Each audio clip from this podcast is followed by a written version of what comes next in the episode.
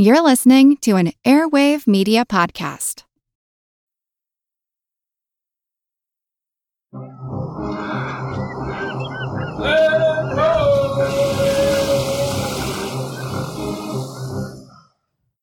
Hello, and welcome to the Explorers Podcast.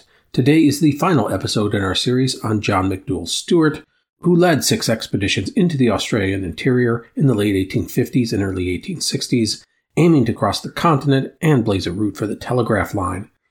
Last time we concluded Stuart's fifth expedition, where he had reached Newcastle waters, but had come up several hundred miles short of the north coast.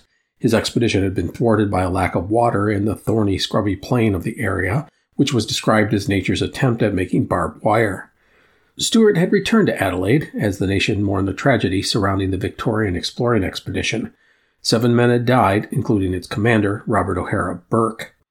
This had tempered people's enthusiasm for exploration, but not enough to stop the government of South Australia, which was still offering a £2,000 prize to the man who could map out a telegraph route from Adelaide to the north coast. John McDouall Stuart was keen to take up the challenge once again. He had come so close on his last expedition, and just as important, he knew he couldn't do this sort of thing much longer. Stuart was 46 years old, but two plus decades in the outback had compromised his health. His eyes were permanently damaged, and while scurvy heals, it takes a toll on the body and mind, and every year it got harder and harder for Stuart to get back into the saddle. The government would eventually put up £2,000 for a new expedition, with James Chambers and William Finke providing 70 horses. The expedition was officially called the Great Northern Exploring Expedition. The government, by the way, insisted Stuart take with him a naturalist to document the plants and animals along the route. Stuart wanted nothing to do with this, but if it got him a new expedition, he was fine with bringing a scientist along for the ride.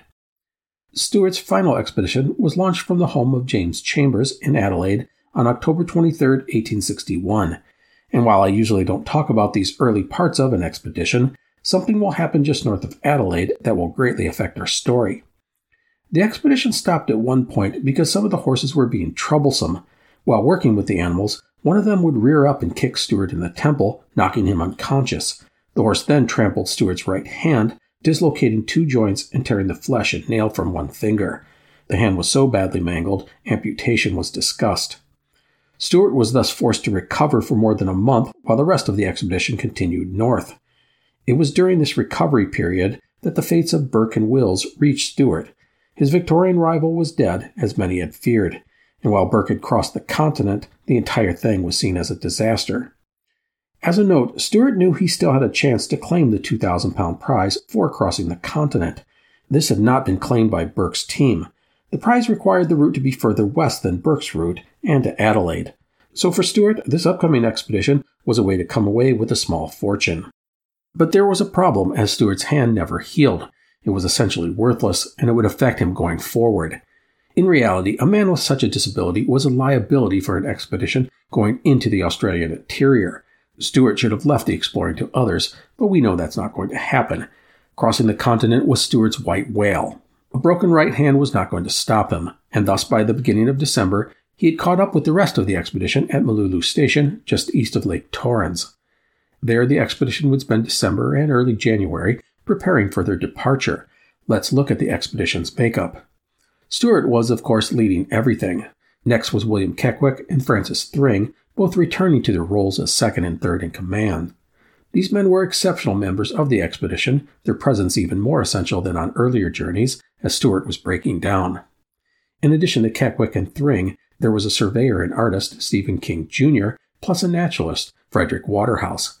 There was also a blacksmith to keep the horses shod, and five other men, although one of this latter group would get dismissed shortly after the journey began for insubordination. A man not following orders was verboten on a Stuart expedition. Outside of Stuart, Kekwick, and Waterhouse, the team members were all young men in their early 20s. In the end, it was 10 men and 71 horses. One thing I want to mention was that none of the men were allowed to keep a personal diary or make any drawings. However, King, the surveyor, would make some sketches in secret, the only depictions of Stuart's travels that we have from a person actually on one of his expeditions. The reason for this was that Stuart didn't want any sort of information leaking out to other people or entities that might try and exploit the information he was acquiring. This had happened on his first expedition when others had rushed out to Chambers Creek and made claims to lands he felt he was entitled to. The Great Northern Exploring Expedition departed Chambers Creek on January 8, 1862, loaded with supplies to last the expedition for more than half a year. From the get go, Stuart pushed his team hard, covering 30 to 50 kilometers a day or 20 to 30 miles. This area was familiar ground for Stuart, and he knew the best places to find water, even in the summer months. The hard pace and excessive heat took their toll on the horses, and some were suffering from worms, an intestinal parasite. In the first couple of months, Stuart lost eight of them. A few died, but most just became knocked up, as Stuart liked to say in his journals, and couldn't continue. For these animals, Stuart would leave them at a location with permanent water and feed. A few would even be collected on the return journey. On February 17th, Francis Thring, while out collecting the horses, came upon three Aboriginal men concealed in some bushes. Stuart speculated that they were going to attack Thring, but it may have been that they were just observing the white men from cover. No matter the answer, the two parties surprised one another, and one of the Aboriginal men threw a boomerang at Thring and his horse, which missed. Thring responded by firing his revolver and driving off the men. It was not known if anyone was injured or killed in the encounter. The Aboriginal people would keep tabs on the expedition as it moved north, sometimes starting grass fires to spook the men and horses. One time, Stuart reported several Aboriginal people appeared on top of a hill and yelled at the expedition while holding up shields and spears in an aggressive manner. Stuart ordered one of his men, William Auld, to fire a couple of warning shots at them. This drove them off. This sort of thing happened several times, Stuart and his men firing off their rifles as warnings. Thus, any direct confrontations were avoided, but the atmosphere was tense. The expedition reached Attack Creek on March 28th, and a week later they arrived at Newcastle Waters. After that, it was the scrubby, thorny landscape of the Sturt Plain. This was the region that had torn up the men's saddles and clothing the previous year. Stuart had never been able to penetrate it. The team rested a week at Newcastle Waters, recuperating from the hot and grueling journey. Stuart then sent excursions to the north in search of water, often led by Kekwick or Thring. Stuart spent more time at base camp than previous expeditions due to his flagging health, but he still insisted on leading his share of scouting parties into the wilderness. But honestly, Stuart was feeling the weight of the years of hard living. Also, he was the first person to demonstrate signs of scurvy. He wrote, quote, I feel this heavy work much more than I did the journey of last year, and feel my capability of endurance giving way. End quote. Over the next six weeks, the team would mount five major excursions towards the northwest aiming for the Victoria River. There was no luck. Stuart then led a group north in late May and discovered permanent water at a place he would name Daly Waters, about 150 kilometers or 95 miles from Newcastle Waters. The entire expedition was then brought up to this new location where the team could fish as well as hunt birds while they prepared for the next step in their journey. This demonstrates the slow stepping that Stuart had been doing all across the continent. The larger expedition size allowed him to send out smaller parties in search of water. When it was found, everyone moved up to the new base camp. It very much helped that the men and horses were not constantly on the move, as with the first four expeditions. And I want to point out that permanent water, meaning water that didn't dry up at some point during the year, was really important. And that's because Stuart was blazing a route for the telegraph. And to successfully do that, his route needed to have access to water because laying the telegraph line and maintaining it was going to involve lots of people, animals, supplies, gear, and provisions. For that, you would need water. Without it, a route was not feasible. Anyhow, from Daly Waters, the team pushed north, but was greeted not just with thick scrub, but boggy marshlands. Thus, in early June, Stuart made a stab at going northeast towards the Gulf of Carpentaria. It was even worse than his attempts to the northwest. It was a mass of swamps and scrub, the thick trees making the area, Stuart said, quote, one of the blackest and most dismal views a man ever beheld. It was crazy terrain. Sometimes it was boggy and wet, other times the earth was hard as rock, with cracks and holes that threatened to break the ankles of any man or horse that dared to cross it. There was no way through. Stuart retreated to Daly Waters. But he was not about to give up. With his failing health on his mind, Stuart knew that this was his last chance to cross the continent. Thus, he tried again to the northwest, aiming for the Victoria River but no luck. And then the team made a move directly north, and on June 25, 1862, they reached the Roper River, which had been discovered by Europeans back in 1845. They were now past the scrubby plain of thorns and needles and no water. Stuart and his team were now entering a region now covered in lush tropical forests, which run all the way to the north coast of Australia. These were the mangrove forests slash swamps that had thwarted Robert O'Hara Burke. Stuart and his team now had water, but that meant they now had to find their way through the tangled tropical landscape. Stuart could have tried to go east towards the Gulf of Carpentaria, but he kept pushing north. Now, the swamps meant new dangers and hazards for Stuart and his men. Such an environment can be particularly dangerous to the horses. The horses were constantly getting stuck in the water and at times not getting out. Also, there were the Aboriginal people. Stuart saw signs of them everywhere and he knew his team was being watched. In time, groups of the Aboriginal people appeared, mostly keeping a safe distance from the expedition.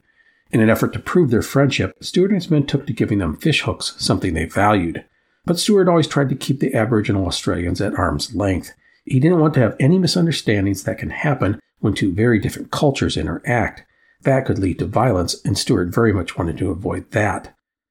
Another minor issue that plagued Stuart and the team were the bugs and flies and mosquitoes. While not a serious threat to the party, they were wildly annoying. Now, there was one good thing about reaching this new region, and that was the food, and specifically vegetables.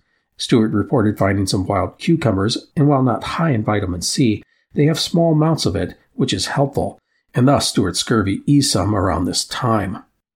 And so, for more than a month, Stuart and his team poked and prodded their way north through the wet and watery and often muddy and soft earth of what today is called Kakadu National Park.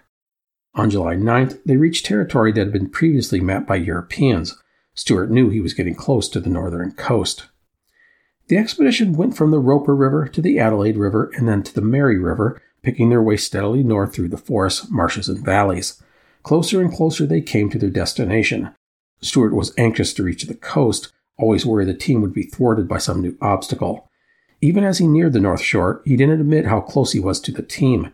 He wanted to surprise his men, but also he didn't want to disappoint them if something happened to keep them from their goal. But on July 24, 1861, Stuart and Thring were leading the expedition through a valley, and Stuart could hear the sound of the ocean. He kept quiet, and then, as the two men emerged from the valley and onto a beach, he saw that he had made it. Stuart wrote, quote, was gratified and delighted to behold the water of the Indian Ocean in the Van Diemen Gulf before the party with horses knew anything of its proximity. Thring, who rode in advance of me, called out, The sea, the sea.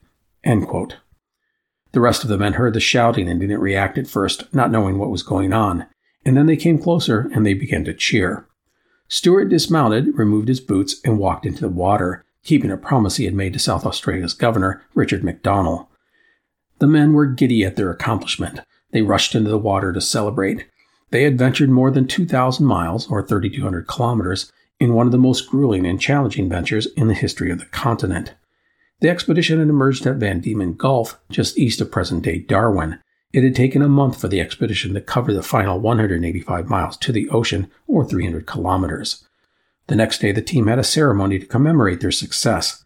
A flag, given to Stuart by Elizabeth Chambers, the eldest daughter of James Chambers, was hung from a tree at a place now called Point Stuart. The flag had Stuart's name embroidered on it. He named the bay before him Chambers Bay in honor of Elizabeth. A container was left at the site of the ceremony, inside of it a piece of paper. It said, quote, South Australian Great Northern Exploring Expedition. The exploring party, under the command of John McDouall Stuart, arrived at this spot on the 25th day of July, 1862, having crossed the entire continent of Australia from the southern to the Indian Ocean, passing through the center. They left the city of Adelaide on the 26th day of October, 1861, in the most northern station of the colony on the 21st day of January 1862. To commemorate this happy event, they have raised this flag bearing his name. All well. God save the Queen. The paper was signed by Stuart and the other members of the company. The men asked Stuart if they could have an extra cup of tea to celebrate their accomplishment, but Stuart denied the request. And so John McDouall Stuart had done it. He had crossed the Australian continent, blazing a trail that he felt was a usable path for the telegraph. And unlike Robert O'Hara Burke, he had actually stood in the ocean. Not to denigrate what Burke had done, but those last miles were some of the toughest. Now the team had to get home, only there was one big problem with that. Remember that request by the men for an extra cup of tea to celebrate? Well, they were a bit miffed at Stuart's denial of the request, but later they understood why he had done it. Stuart had passed on the celebratory tea because he didn't want to waste any of the expedition's dwindling resources on himself, and the reason for that was he doubted if he would survive the return journey across Australia. eBay Motors is here for the ride. Remember when you first saw the potential? And then through some elbow grease, fresh installs, and a whole lot of love, you transformed 100,000 miles and a body full of rust into a drive that's all your own. With over 122 million parts for your number one ride or die, you can make sure your ride stays running smoothly. Brake kits, LED lights, exhaust kits, turbochargers, bumpers, whatever your baby needs, eBay Motors has it. And with eBay Guaranteed Fit, it's guaranteed to fit your ride the first time, every time, or your money back. Plus, at these prices, you're burning rubber, not cash. Keep your ride or die alive at ebaymotors.com. Eligible items only, exclusions apply. Hey, explorers, it's Matt. What if you could poke, prod, and explore the mysteries of nature from wherever you are? Outside In is the award winning podcast from New Hampshire Public Radio that allows you to do just that. From explorations of nature to important conversations about climate change and sustainability, award winning reporter and host Nate Hegyi covers all kinds of topics related to our world. They cover fascinating topics like the wild horses of the American West and why they are so divisive, little known tales from the world of competitive dog sled racing, and the disappearing dunes of coastal Oregon that inspired the desert planet of Arrakis. Through in depth reporting and narrative storytelling, Outside In meets listeners wherever they are to take them on the journey. It's not just for through hikers and conservationists, it is a podcast for anyone who is curious about the natural world. Listen to new episodes every Thursday wherever you get your podcasts. John McDouall Stuart was not a well man. He hid his suffering as much as he could, but to everyone it was clear he was not healthy. Scurvy was an issue for all the men, especially so for Stuart. He was weak and achy, but he had pushed forward, ignoring the issues as much as possible. Thankfully, his top lieutenants, Kekwick and Thring, filled in ably when Stuart needed to recuperate. Stuart's expedition would rest only one more night on the coast of Australia before beginning the return journey. Before leaving, Stuart had his initials cut into a tree near the beach. On his previous expeditions, Stuart moved quickly and relentlessly on his return marches. This would be no exception. The team was on partial rations already, and Stuart wanted to go as far as possible each day to shorten the trek as much as possible. At first, the move south went well. The team had water, and the Aboriginal people kept their distance from the expedition. Also, the men had adapted to their environment. Example, when they came to a boggy area they needed to cross, they cut down the tall grass and laid it in their path. This kept the horses from sinking into the muck. It was simple but effective. However, it wasn't long before Stuart's health issues became apparent to everyone. In early August, he developed a fever. Also, the horses were getting sick, likely from eating plants that didn't agree with them. Stuart knew he was going to have to leave some behind, something he loathed doing. By mid August, several horses were too ill to continue, and one drowned after getting stuck in the swamp. I shall feel his loss very much, wrote Stuart. Because of the loss of the horses, the team had to get rid of non essential gear. The less the horses had to carry, the better chance they had of surviving. And then on August 14th, Stuart had an attack while he was on his horse. He wrote, quote, I was seized with a violent pain under the right shoulder blade, which deprived me of breath and the power of utterance. It darted through my body like lightning, causing the most excruciating pain that I have ever felt in my life. Stuart was temporarily paralyzed and had to be lifted out of his saddle by his men. As he was laid down, he broke out into a cold sweat. He only got some relief from the pain after taking some laudanum, which is an opium based painkiller. Of the seizure, he wrote, quote, Such a day of torture I have never experienced before. End quote. Stuart would recover from the attack, at least enough to continue on the journey. However, due to his health issues and those of the horses, the team began to go slower, often only staying in the saddle for six or eight hours. The horses were really starting to suffer, many of them getting sick and weak. Stuart wrote, quote, I never saw horses fall away so rapidly before. End quote. And if that wasn't enough, there was another problem as well water. By early August, it was already starting to dry up in places. The team was able to reach Newcastle waters by the end of August, but Stuart's health continued to decline. He got weaker and weaker, scurvy sapping the life out of him. He wondered if he was going to survive the journey south. Also, his eyesight was so bad he could barely see anything in the darkness. As a note, the other men in the expedition, most of whom were half of Stuart's age, were suffering from the effects of scurvy, but none as badly as Stuart. Water was now drying up at an alarming rate. The team passed multiple locations that had had water several months earlier, but were now dry. At one water hole, Stuart noted the team was lucky to reach it when they did, as it would be dry within a few days. The drying up of the land also meant that feed for the horses was lacking. Obviously, not getting enough food was bad for the horses, but this also increased the chance the horses would eat stuff that wasn't good for them, which we have already seen can end in disaster. By early September, Stuart was weak and feeble. He had to be lifted into his saddle and could barely walk. The team had to stop frequently because he couldn't stay in the saddle for long periods. Stuart's gums and mouth were so sore he couldn't chew, and he was reduced to eating boiled flour. The expedition reached Attack Creek and continued south.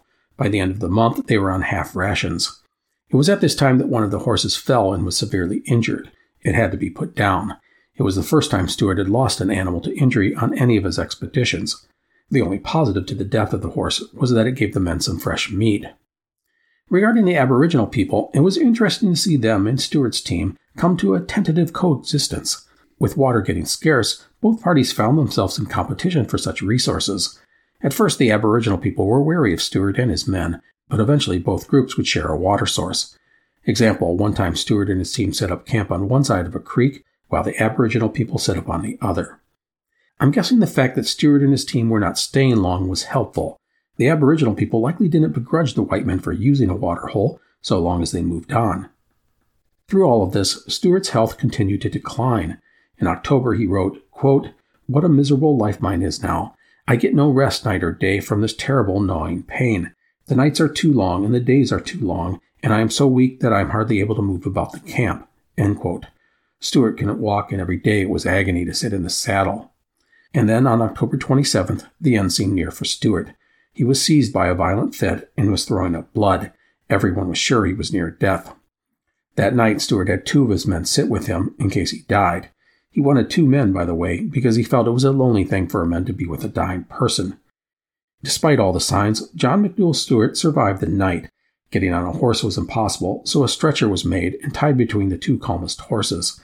He would travel around 600 miles or 1,000 kilometers in this fashion. The expedition crossed the MacDonnell Range where they were greeted by a welcome friend, rain. This boosted the spirits of the men and improved Stuart's health. On November 7th, the expedition reached the Finke River, and then on the 26th, they came to the northernmost ranch in the region, Jarvis Station. Stuart was still in bad shape, but improving. He could walk a few feet, although he couldn't ride. On December 9th, the expedition reached Chambers Creek and then a few days later ran into John Chambers, the brother of James Chambers. Stuart was saddened to find out that James Chambers had died a few months earlier due to complications from a bacterial infection. It was James who had been Stuart's most stalwart supporter and friend. The team went to Moolooloo Station, and then Stuart left the men and went on to Adelaide with John Chambers. The rest of the team joined Stuart the next month, and all ten of the men rode into the city on January 21, 1863, cheered as heroes. The men had been instructed to keep all their ragged clothing from the march and wear it for the procession. Thus, the ten weary men, still skeletal from their long journey, rode into the city on their equally weary looking horses. Unbeknownst to Stuart and his team, on that very day in Melbourne, the colony of Victoria held a funeral for their fallen heroes, Robert O'Hara Burke and William Wills. 40,000 people turned out for the elaborate affair. And so that concludes the sixth and final expedition of John McDouall Stuart. The goal had been to cross the continent of Australia and establish a route to run a telegraph line between the northern coast and Adelaide. In that, Stuart had succeeded on all counts. And so, with Stuart's expeditions in the books, I want to talk about several things regarding our explorer. That includes taking a look at the aftermath of the expedition, including the big takeaways and ramifications of Stuart's expeditions. Also, we'll look at the rest of the life of John McDouall Stuart, plus the legacy of the man, including my own thoughts and observations. So let's get started with the aftermath of Stuart's expedition. The first thing I should say is that Stuart had done exactly what he intended. He had crossed the continent and, in the process, identified a good route to run a telegraph line from the north coast to Adelaide. Within a year, the area that is now the Northern Territory was transferred from New South Wales to South Australia. And by 1870, a deal was struck to run a telegraph line from the island of Java to Darwin, which had only been founded a year earlier, on the northern coast of Australia. The line would then run from Darwin to Adelaide. It was a massive project and completed in August of 1872. The line followed Stuart's route and stuck close to the water sources Stuart had identified.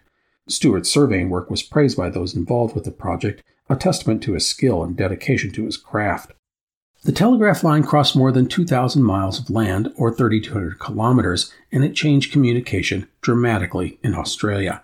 And it changed the continent in many other ways, which I'll mention in a minute. But before that, I want to talk about our series star, John McDouall Stuart.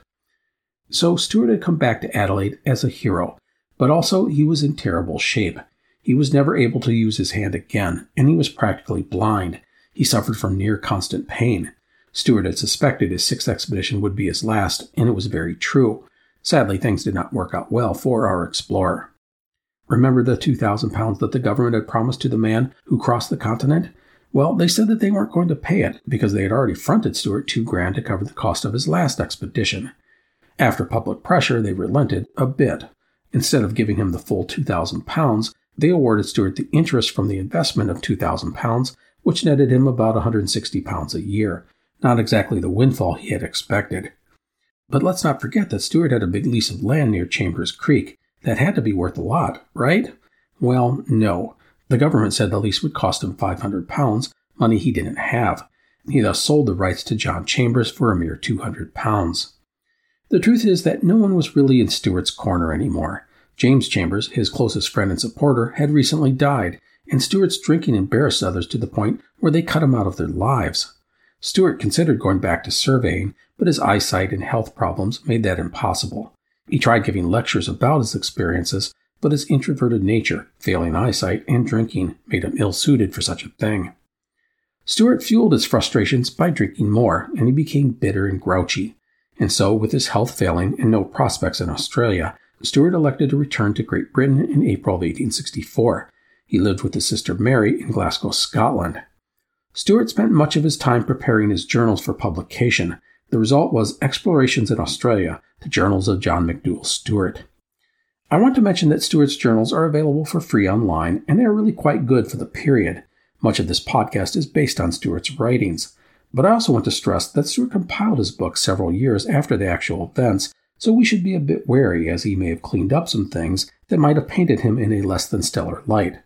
No matter, they are a great resource. Anyhow, Stuart's health continued to deteriorate and his drinking increased, and on June 5, 1866, he died from a stroke in London. He was 50 years old. Only seven people went to his funeral four relatives, two members of the Royal Geographical Society, and a South Australian farmer who was in London at the time. And that ends the life of John McDouall Stuart, one of the great explorers of the Australian interior. At this time, I want to talk about Stuart's legacy and add a few observations. First, we've talked about Stuart and Robert O'Hara Burke, and while they never met, their lives were intertwined, even in death. Burke, along with Wills, became a hero. His expedition was a glorious failure, something we all love to celebrate. History is filled with people who fail, yet are praised in death. Some of this is, I think, a way to justify their failure. Cloak it in glory or whatever, so there's some meaning to it. And this is what happened with Burke and the Victorian exploring expedition. They were brave and determined men, the public embraced the courage and daring and tragedy of Burke and his men and lionized them. Then you look at John McDouall Stuart, and you know what? For many people, he faded into history, especially outside of South Australia. Yet he was the explorer who actually succeeded. He was the guy who had done what he had set out to do and returned. No one on his expeditions died, ever. That is six expeditions, which is remarkable considering seven people had died on Burke's one expedition. Part of this attitude is related to geography. Stuart was a hero in South Australia, the least populous of the Australian colonies. People in Victoria, New South Wales, and Queensland simply didn't take to the guy who wasn't their own. That's understandable. And then there was the fact that Stuart had just missed out on the easy to remember trophy and title. First person to cross Australia? Not John McDouall Stuart, but Burke and Wills. Stuart was the first guy to make the crossing, successfully return, and establish a route for the telegraph. That's great, but the title doesn't exactly roll off your tongue. Another interesting thing that affected Stuart was regarding the tree he had carved his name into on the north coast. Remember that? He had done that right before setting out on his return journey. Well, when others initially came to the area, they could not find the tree Stuart described. This led some to question if Stuart had actually made the crossing. Was Stuart a fraud? People asked. The question lingered until the tree was discovered in the early 1880s, a photo taken with Stuart's initials clearly carved into it. This proved that Stuart's story was true, but the damage to his reputation was done. And speaking of reputation, Stuart's actions upon returning from the crossing of the continent In particular, his drinking did not help his already shaky reputation. He repeatedly embarrassed himself and angered others in the process. And thus, some people thought it not ideal to hold up this raging alcoholic as a hero. They wanted a proper, upstanding man put on a pedestal, not this antisocial weirdo with a severe drinking problem. Because of this, Stuart was, in many ways, pushed aside by some historians, which is a shame, because in reality, Stuart did so many things the right way in order to accomplish his goals. I respect how he went further and further north, one step at a time, figuring out how to get the job done, and at the same time never forgetting his duty as a surveyor. He developed tactics and strategies to accomplish his goals, learning and adapting from previous experience. That's the sort of thing you want in a groundbreaking leader. I also love the respect he got when he was out in the field. His strict discipline was not for everyone, but in the end, it helped his team survive and succeed. His men, by the way, were devoted to him because of this. In fact, after Stuart's death, they gathered every year to celebrate their old boss, calling themselves Stuart's companions. They'd get together and drink a bottle of malt whiskey and toast their old leader. The group would meet for decades. One photo of them that I saw online is dated from 1904, so more than 40 years after the last expedition. That is a wonderful testament to Stuart's leadership. The one thing that Stuart didn't do on his expedition was embrace communication. On his first journey, he brought along a young Aboriginal man, but Stuart found his contributions lacking. Perhaps this soured him on employing other Aboriginal Australians on later expeditions. Or it might be that Stuart understood the Aboriginal people would avoid him no matter who was with his party, and that there were many different tribes in the interior, and that just because you had an Aboriginal person in your ranks, it didn't mean that you would be greeted as a friend. Who knows the full truth? Another thing about Stuart that I admire, but has a downside, was the man's determination, fortitude, and zeal. No one worked harder, no one endured more, but because of this, he lost his eyesight and his health, and ultimately his life. We praise individuals for enduring difficult, often deadly situations, but there are often costs that explorers pay, both mental and physical. We can't forget that. Oftentimes, men who are immensely robust and unstoppable in their younger years pay the price as they age, Men like Shackleton and Roosevelt and Stuart were almost a force of nature when out in the wild, but they fall apart, often dramatically, as they hit 40 or 50. Now, Stuart's accomplishments were a boon to South Africa and the entire continent. It's because of his work that the telegraph became a reality just a decade later. But I also want to note that Stuart's journey would have a profound impact on the people who lived along this route. On the one hand, the establishment of the telegraph helped spur the creation of many towns and cities, including Darwin on the north coast. But the telegraph line also sped up the encroachment of Europeans on the lands of the Aboriginal Australians, who are recognized for having one of the oldest continuous living cultures in the world. These people's lives were going to change very quickly and in many tragic ways. The installation of the telegraph line led to many confrontations between whites and Aboriginal peoples, including many, many deaths. This is something that went on for decades, and it almost always ended badly for the native Aboriginal people, whose technology was antiquated and, in time, were vastly outnumbered.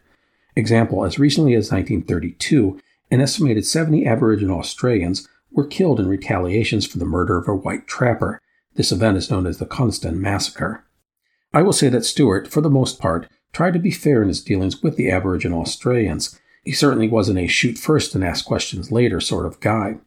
Was he perfect? No. Several times Stuart and his men fired on Aboriginal peoples, but Stuart claimed it was always in self defense. Whether anyone was killed in these encounters is not known, but at the very least, there were likely some injuries. Anyhow, I want to move on and talk about how Stuart is remembered today. I'll start by saying that his legacy primarily resides in South Australia and the Northern Territory of Australia. The telegraph route was an enormous legacy, but that eventually became obsolete but in its place you'll find the Stuart Highway, often just called the Track. This is a major highway that runs along the old telegraph route and goes from Darwin in the north to Port Augusta in the south. It's roughly 1,700 miles long or 2,700 kilometers. How else is Stuart remembered? Well, there's a central Mount Stuart in the heart of the continent, and you'll find parks, schools, roads, and even a town named after Stuart. A statue of Stuart can be found in Adelaide as well as in Alice Springs, which is in the Northern Territory.